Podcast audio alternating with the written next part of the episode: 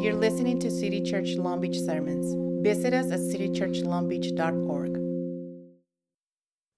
Hey, we want to uh, pray, and particularly we want to pray for our kids. Uh, we do that every Sunday. Um, and so let's pray. Lord Jesus, thanks that uh, because of who you are, we can actually dance on the waves. Give us grace to as we walk through the waters today outside our lives and the streets and inside our lives. And pray your special blessing on our kids. You give them peace today, uh, the thunder and the lightning. Pray you protect our schools. Pray your peace, um, particularly in parts of Mexico that are experiencing flooding now.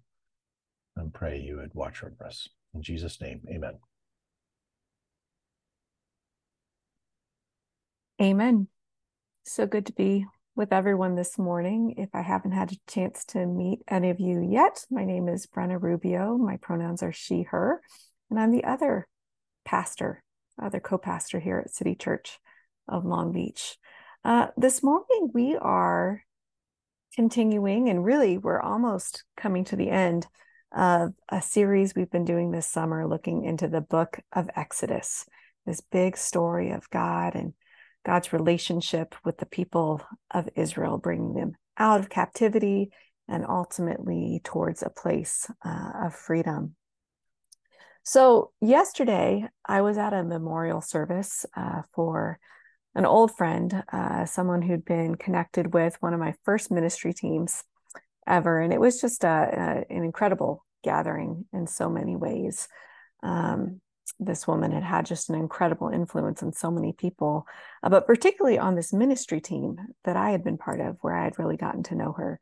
Um, and and in this team, which was one of the healthiest, just kind of team cultures that I had ever been part of, uh, there was this saying that really came in so many ways from her that we would we would repeat over and over and over again and the saying was, reality is our friend.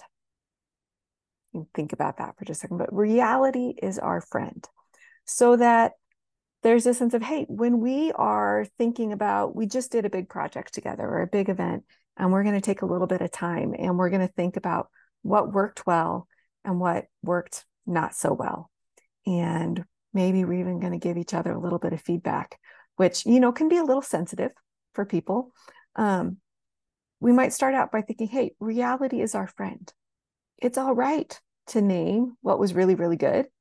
And it's all right to name what was not so good about this event or this this project that we just finished and and it was this very grounding sort of phrase this like hey everybody take a breath because so often we don't live that way we don't live as if reality is our friend we live a little bit in fear of people pointing out uncomfortable truths.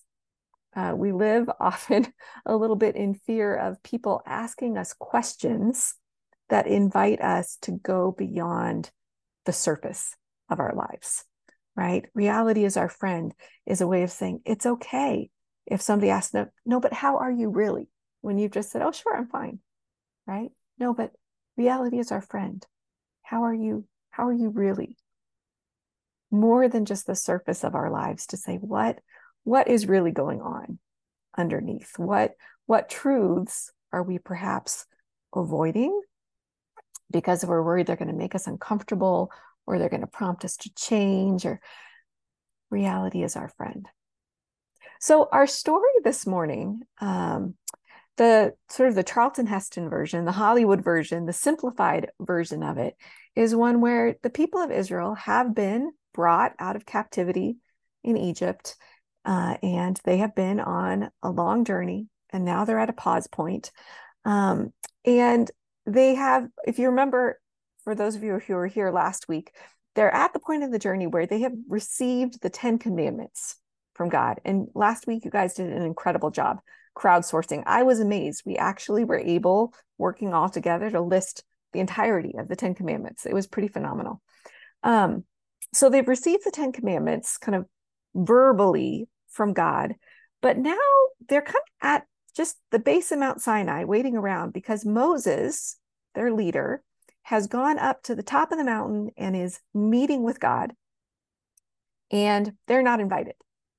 Moses goes up to have the special conference and they're at the foot of the mountain. And well, basically what happens is they get tired of waiting. It's actually kind of a long time. And and they just kind of go, hey, we don't know if he's coming back. And so they decide the most obvious thing to do is to violate the first of the 10 commandments, the very first one that says, You shall have no other gods before me. And they say, Hey, let's make our own God. Like we think maybe God's abandoned us. Seems like Moses has abandoned us. Let's just make our own God and we'll we'll take care of things for ourselves. And when Moses finds out what's been happening down at the base of the mountain while he's been up on the mountaintop, he gets so angry that he comes down and he takes these freshly engraven tablets that have the Ten Commandments on them and he smashes them. And, you know, this these wonderful, uh, this wonderful revelation from God just shatters. That's that's the thumbnail of the story, the Hollywood version of the story. But today we're going to dig in just a little bit deeper into what was actually going on with all these players in the story, with the people, with Moses, with God. And we want to ask the question what realities were being avoided in the story? And how maybe could they and could we learn to make reality more our friend? So, our story this morning uh, is going to be read by our friend Kareen Youssef. Uh, and it starts when Moses is still deep in his time with God up at the top of the mountain, uh, and he learns for the first time that there's a problem. He starts to hear, perhaps, what's happening. Something is happening down at the camp. And what is his first reaction? So, Kareen, if you would go ahead and unmute, uh, and she's going to read the story for us. then the Lord said to Moses, Go down because your people, whom you brought up out of Egypt, have become corrupt. They have been quick to turn away from what I commanded them and have made themselves an idol cast in the shape of a calf. They have bowed down to it and sacrificed to it and have said, These are your gods, Israel, who brought you up out of Egypt. I have seen these people, the Lord said to Moses, and they are stiff necked people. Now leave me alone so that my anger may burn against them and that I may destroy them. Then I will make you into a great nation. But Moses sought the favor of the Lord his God.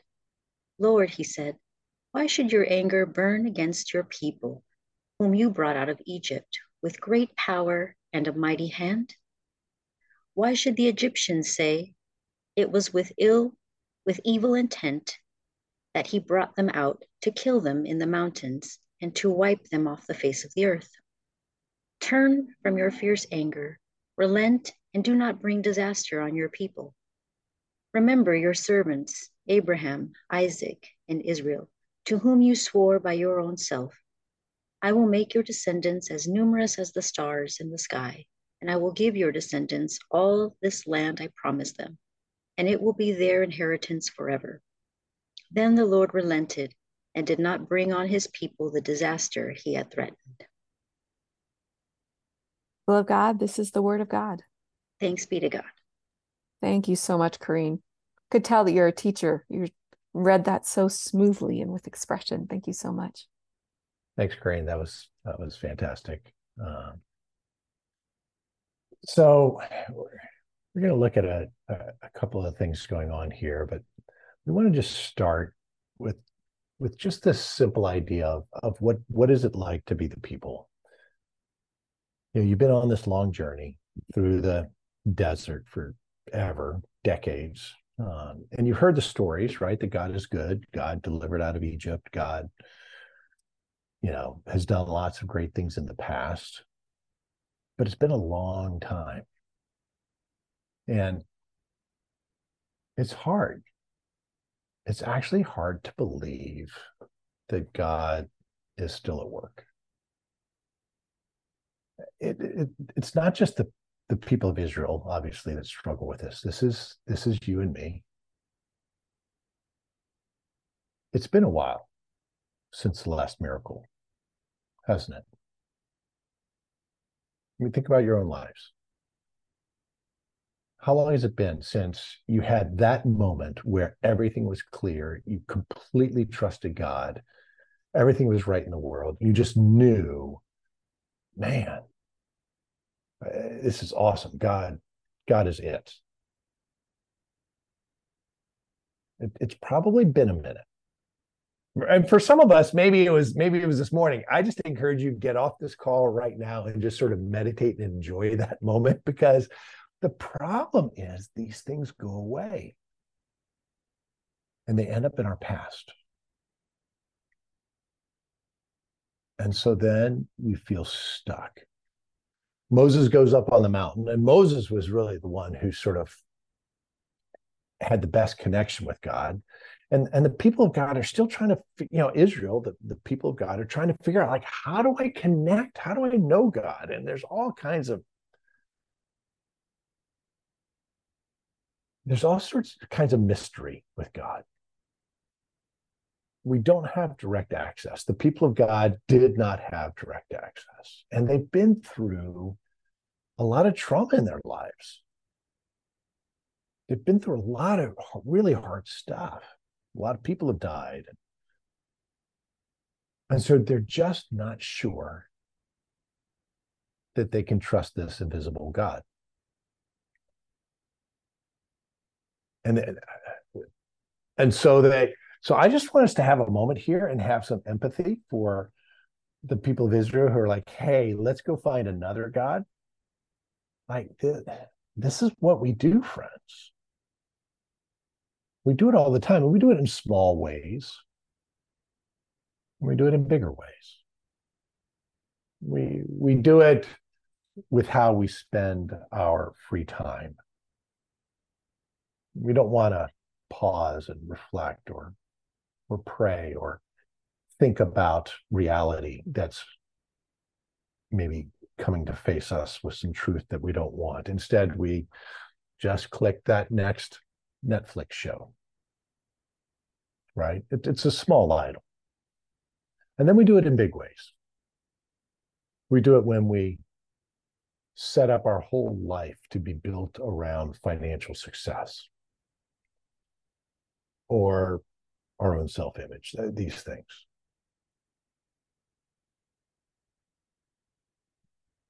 It's hard to trust God. It's, it's hard to trust a God who's invisible, who is often silent. Um, the old one of the old mystics said, God's first language is silence. That's I don't want that. you know, like ah, oh, it's so hard. So, um, I got a uh, a text message this this this week, just a few days ago, actually, and uh, my friend on the other side said that I could. He gave me permission to use this. So, um, but just imagine this. So this comes through. I don't even, I think it was maybe Wednesday night or something. Uh, Hi, Pastor Bill. How are you? It's me.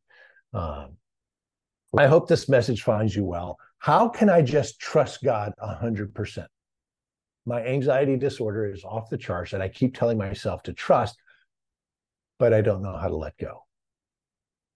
And I'm like, dude, I get you so I said, you know, I'm sorry to hear this, friend. That sounds hard. Uh, you know, I don't think white knuckling faith is real faith. You know, where you just kind of like, oh, I believe, I believe.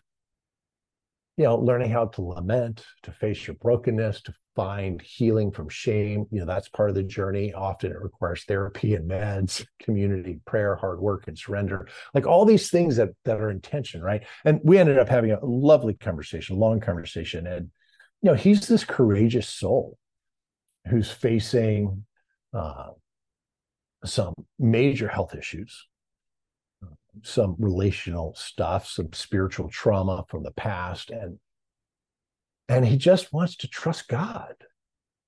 I'm like, so do I. And I, you know, I'm not saying that he's running after all these idols. I, I don't think he is any more so than I am or you are. But what happens is it's it's hard to trust. God doesn't show up the way we want God to show up. Certainly not with quick fixes, certainly not with easy answers. And we get stuck with our chronic health issues and our trauma. And so, no wonder that we turn to other things. And what if part of the invitation of this passage is for us to be gentle with ourselves and to, to ask some questions and to realize that maybe reality is our friend. Maybe naming our distrust is actually the first step towards building that trust again. Hmm. Yeah, continuing that whole idea of the people of Israel, while sure, creating the bull is a problem, right? It's it's not great. Not pretending it is. There there is this part of us going like, yeah, it makes sense. They've been through a lot. They don't really know how to trust God. We often don't either. Um, and they're having some trouble trusting their leaders and in ways that make sense as well. I love this line really early on in this chapter where they're when the people are talking to themselves, they say, As for this fellow Moses who brought us up out of Egypt, this fellow Moses, um, distancing, right? Who is this guy who decided he was in charge? Who is this guy who is supposed to be the go between between us and God, but we just end up feeling confused. Moses didn't feel like one of them, and for some real reasons. He actually had experienced a different reality than they had. While they had been enslaved as a people through no fault of his own, he had ended up in a more bicultural position where he grew up in more privilege living in the palaces of Egypt, living with just more luxury, not enslaved in the same way that his people was. And so they're thinking, who is this person? And now he's gone. He's been gone. The scripture says for 40 days and 40 nights, which is probably just a way of saying a really, really, really long time. It's not necessarily literal, right? But it's been it's been a long time. He was never one of us. And now look, he's gone off and he's abandoned us. So then they say, okay, fine, let's pick a leader who will give us what we want, somebody who gets us, and we'll follow directions. And they go to, it's really kind of funny. They look to Moses' brother, Aaron, who's also been a priest, a priest who they've known for much, much longer than they've known Moses. Uh, and basically it takes one sentence. I mean, Aaron does not come off particularly well in this story. They say, Come, make us gods who will go before us. And he says, oh, Sure. Absolutely no resistance to this idea. You want me to make you some gods? And then you'll make me in charge? Sure.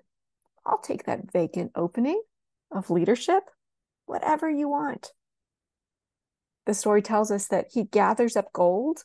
And there's actually a bit of a sense um, that he might be taking it forcibly, that there may be some people, in particular the women, who may be putting up some resistance.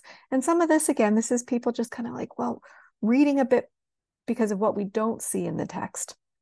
Because the other key leader who could have been involved is Moses' sister, Miriam, who we don't see in the story.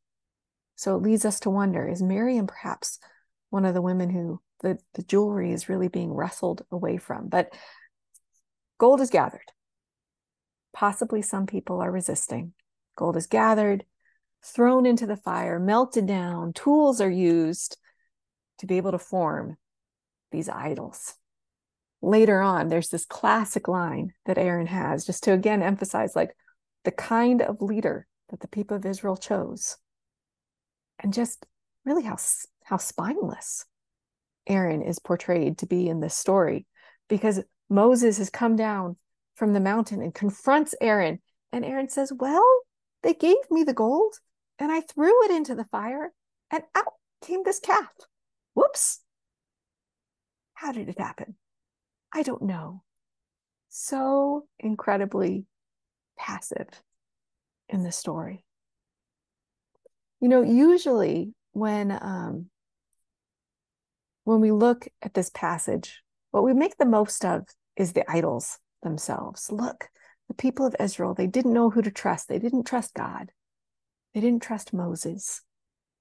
They picked a leader in Aaron who clearly is not trustworthy. He's just doing what they want. And they make these idols.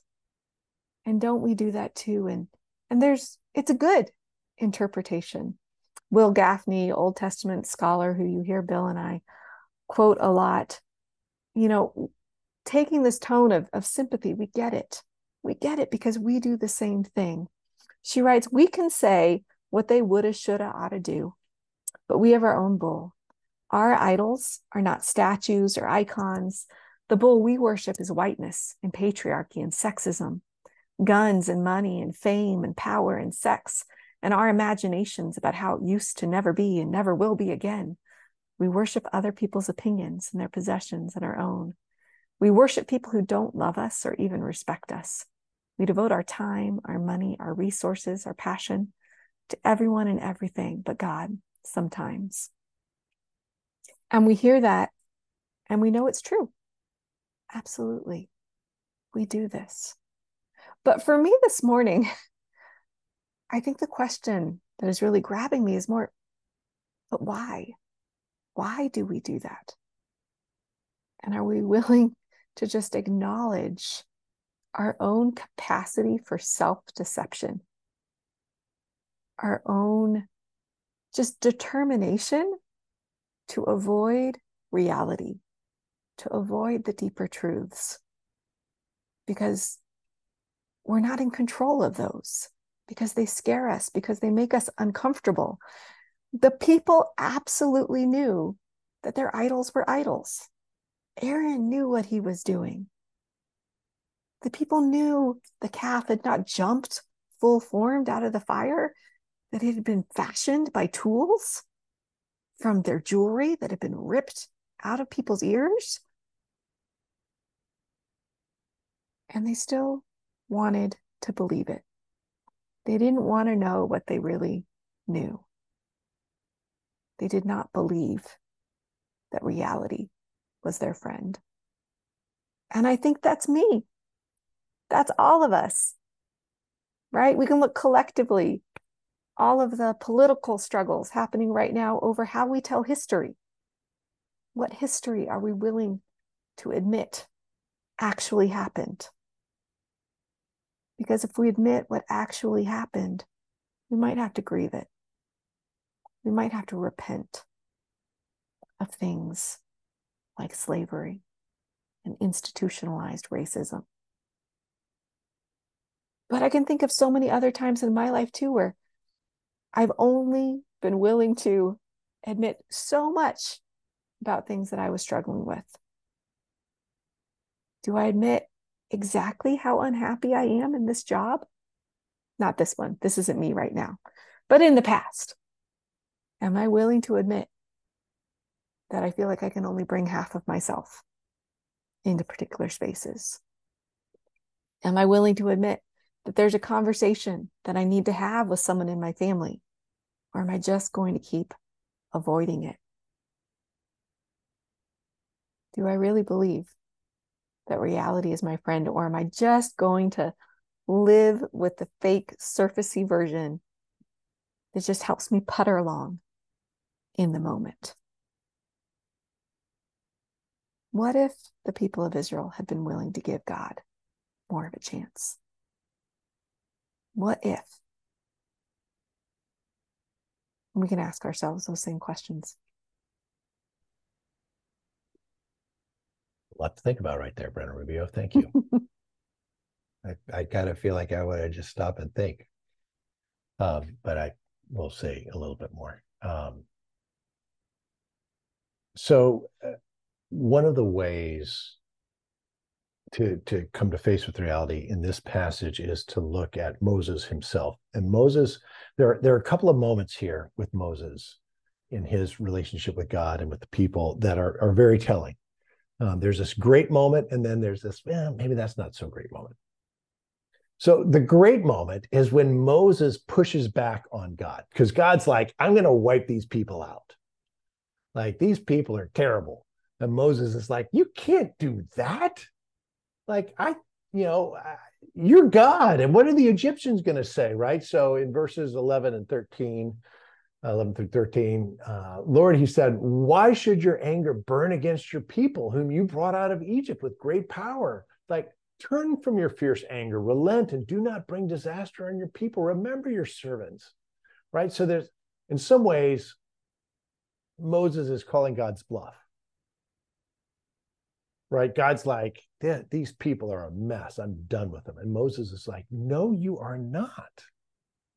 And I feel like the, the best prayers in my life have consistently been those when I've been willing to, to kind of go toe to toe with God and be like, you can't do this.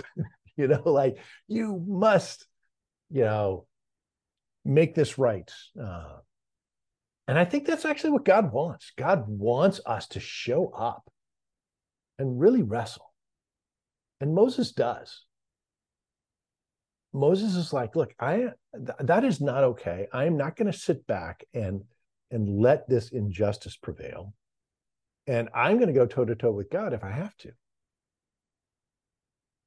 And then there's this other moment with Moses. And and we're gonna you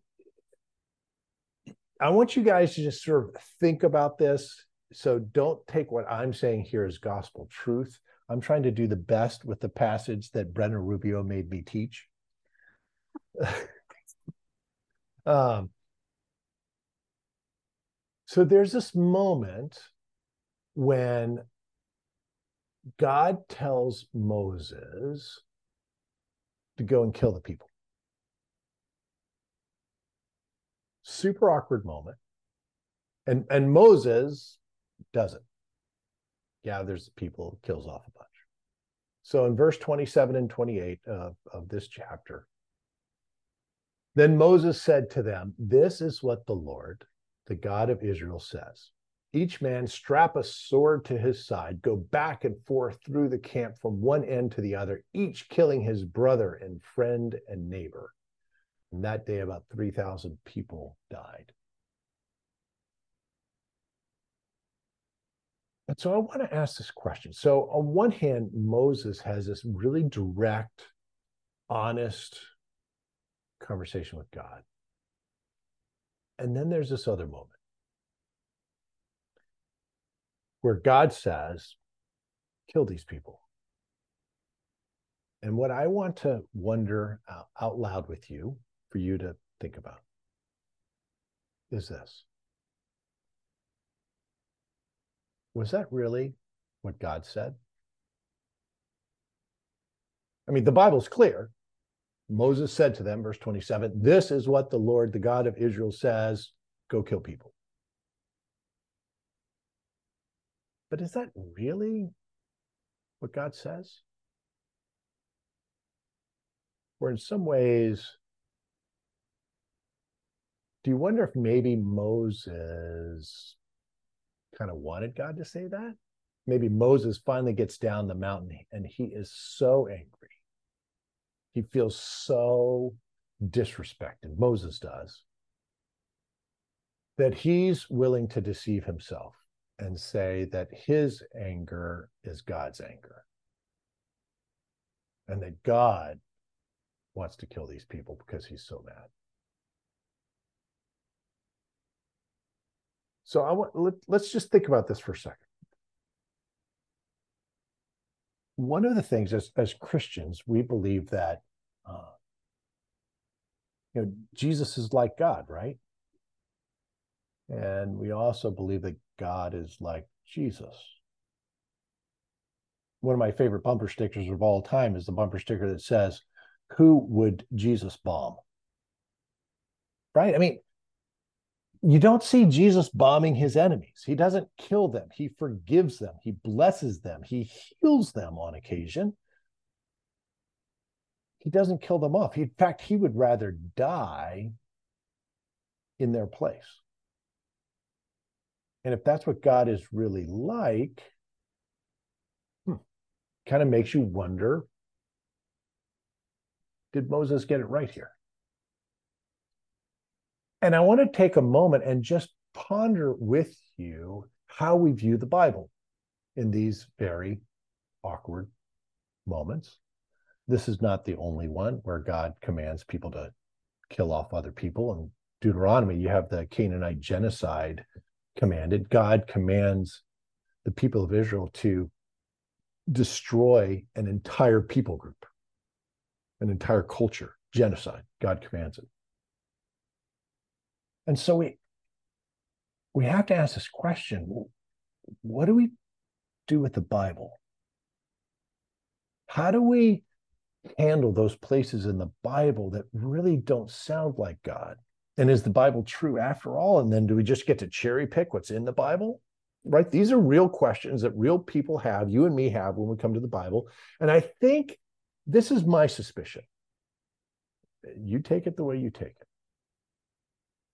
I think the Bible that we have is exactly the Bible God wanted us to have. And I think what God wanted us to do is to, to find God's heart. And I think that's why God sent, sent Christ. So we could see, like, oh, this is what God is really like. I knew it all along. It's not the God who commands people to die. That's in there so that we can think, ooh, man, I do deceive myself a lot, don't I? I get so self righteous. And I think everyone who disagrees with me, you know, politically, they are the devil. And then I think that's what God thinks. And so I in, in part, I think we have these passages in the Bible to invite us to really question question our own motives, question our own violence, question what we think God is saying, and to have maybe a bit more humility, the courage to go foot toe to toe with God, right? Face to face with God, like Moses did, and say, hey, this is, we need more justice here. These people need to be protected, not taken advantage of or hurt. Like, yes, that's super healthy. But then this idea of when we deceive ourselves and we we put in our holy scriptures our holy ter- church teachings or as parents when we tell our kids god wants this for you or i remember a friend once he went up to this girl who was you know he thought she was really beautiful he goes up to her and he says you know god told me i'm going to marry you and she just looks at him and said god didn't tell me that right? I mean, how many times do we deceive ourselves? And I wonder if that's part of what's going on here. I'm going to turn it back to Brenna Rubio. You make sense. I maybe I just totally blow this out of the water, but um, it's your own fault because uh, you that section. No, this is so so good. Bill and I had some great conversation about this passage over my uh, kitchen kitchen island. Um, it's just amazing, isn't it?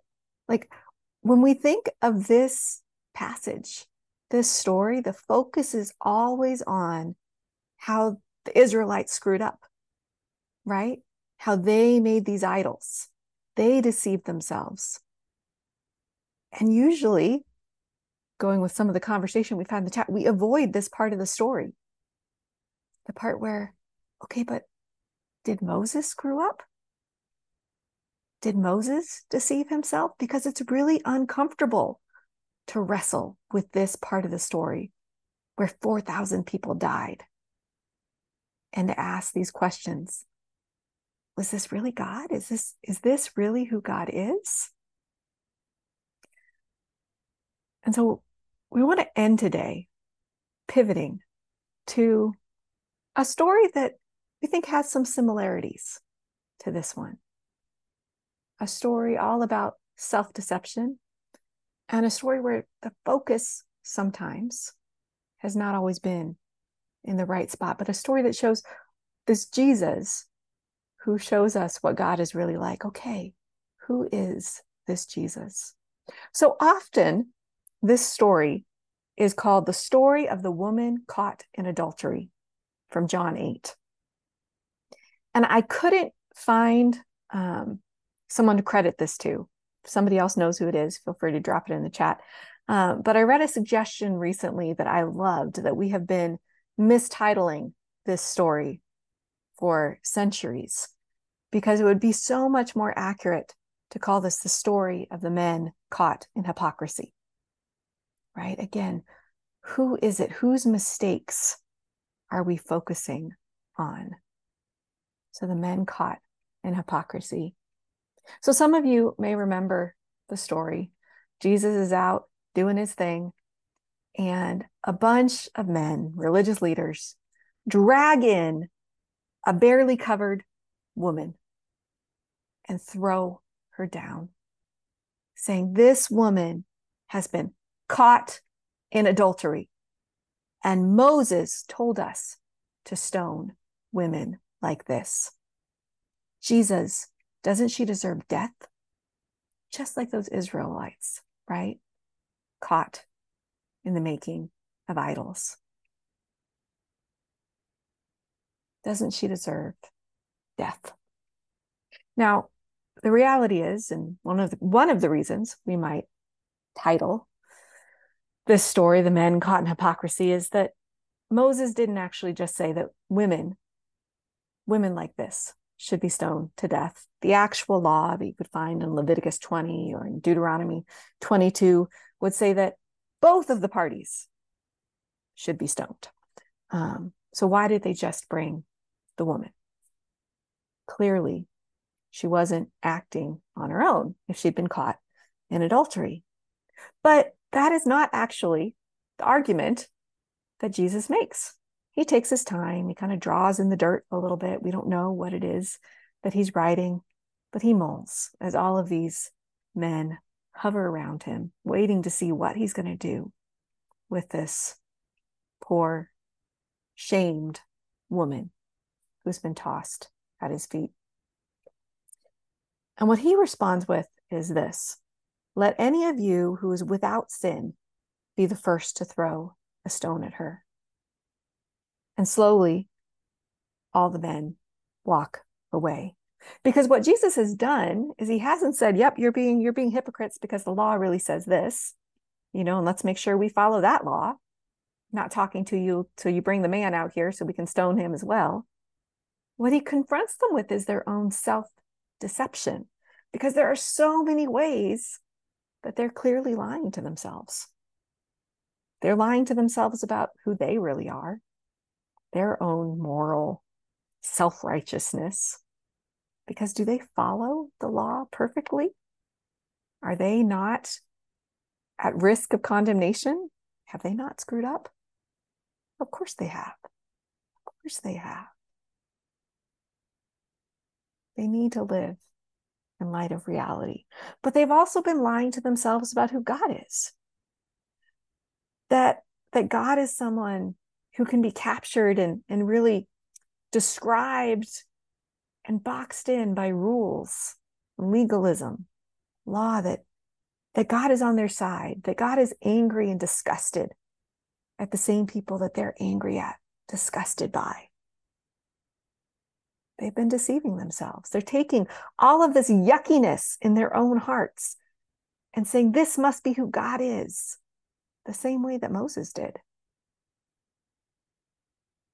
And Jesus says, None of these things are true. There's more than enough guilt to go around, more than enough brokenness. We all screw up. This is reality. But reality is also that God is a God of mercy, that God knows us, loves us, sees us, forgives us, that God is not going to respond with anger and punishment and judgment. That the words that Jesus spoke to the woman, saying, Hey, Who accuses you? She says, No one. Go and sin no more. If they had stuck around, I actually want to believe those men could have heard those words as well. Hey, who's accusing you? What if you go and sin no more? It's it's in the flesh in Jesus. Reality is our friend. The reality of yes, we're broken as well as beautiful. And yes, there's a God dripping with mercy who wants to be with us still as we walk, as we journey. We don't have to lie to ourselves. It won't always be comfortable, but reality is our friend. There's more than enough grace to go around.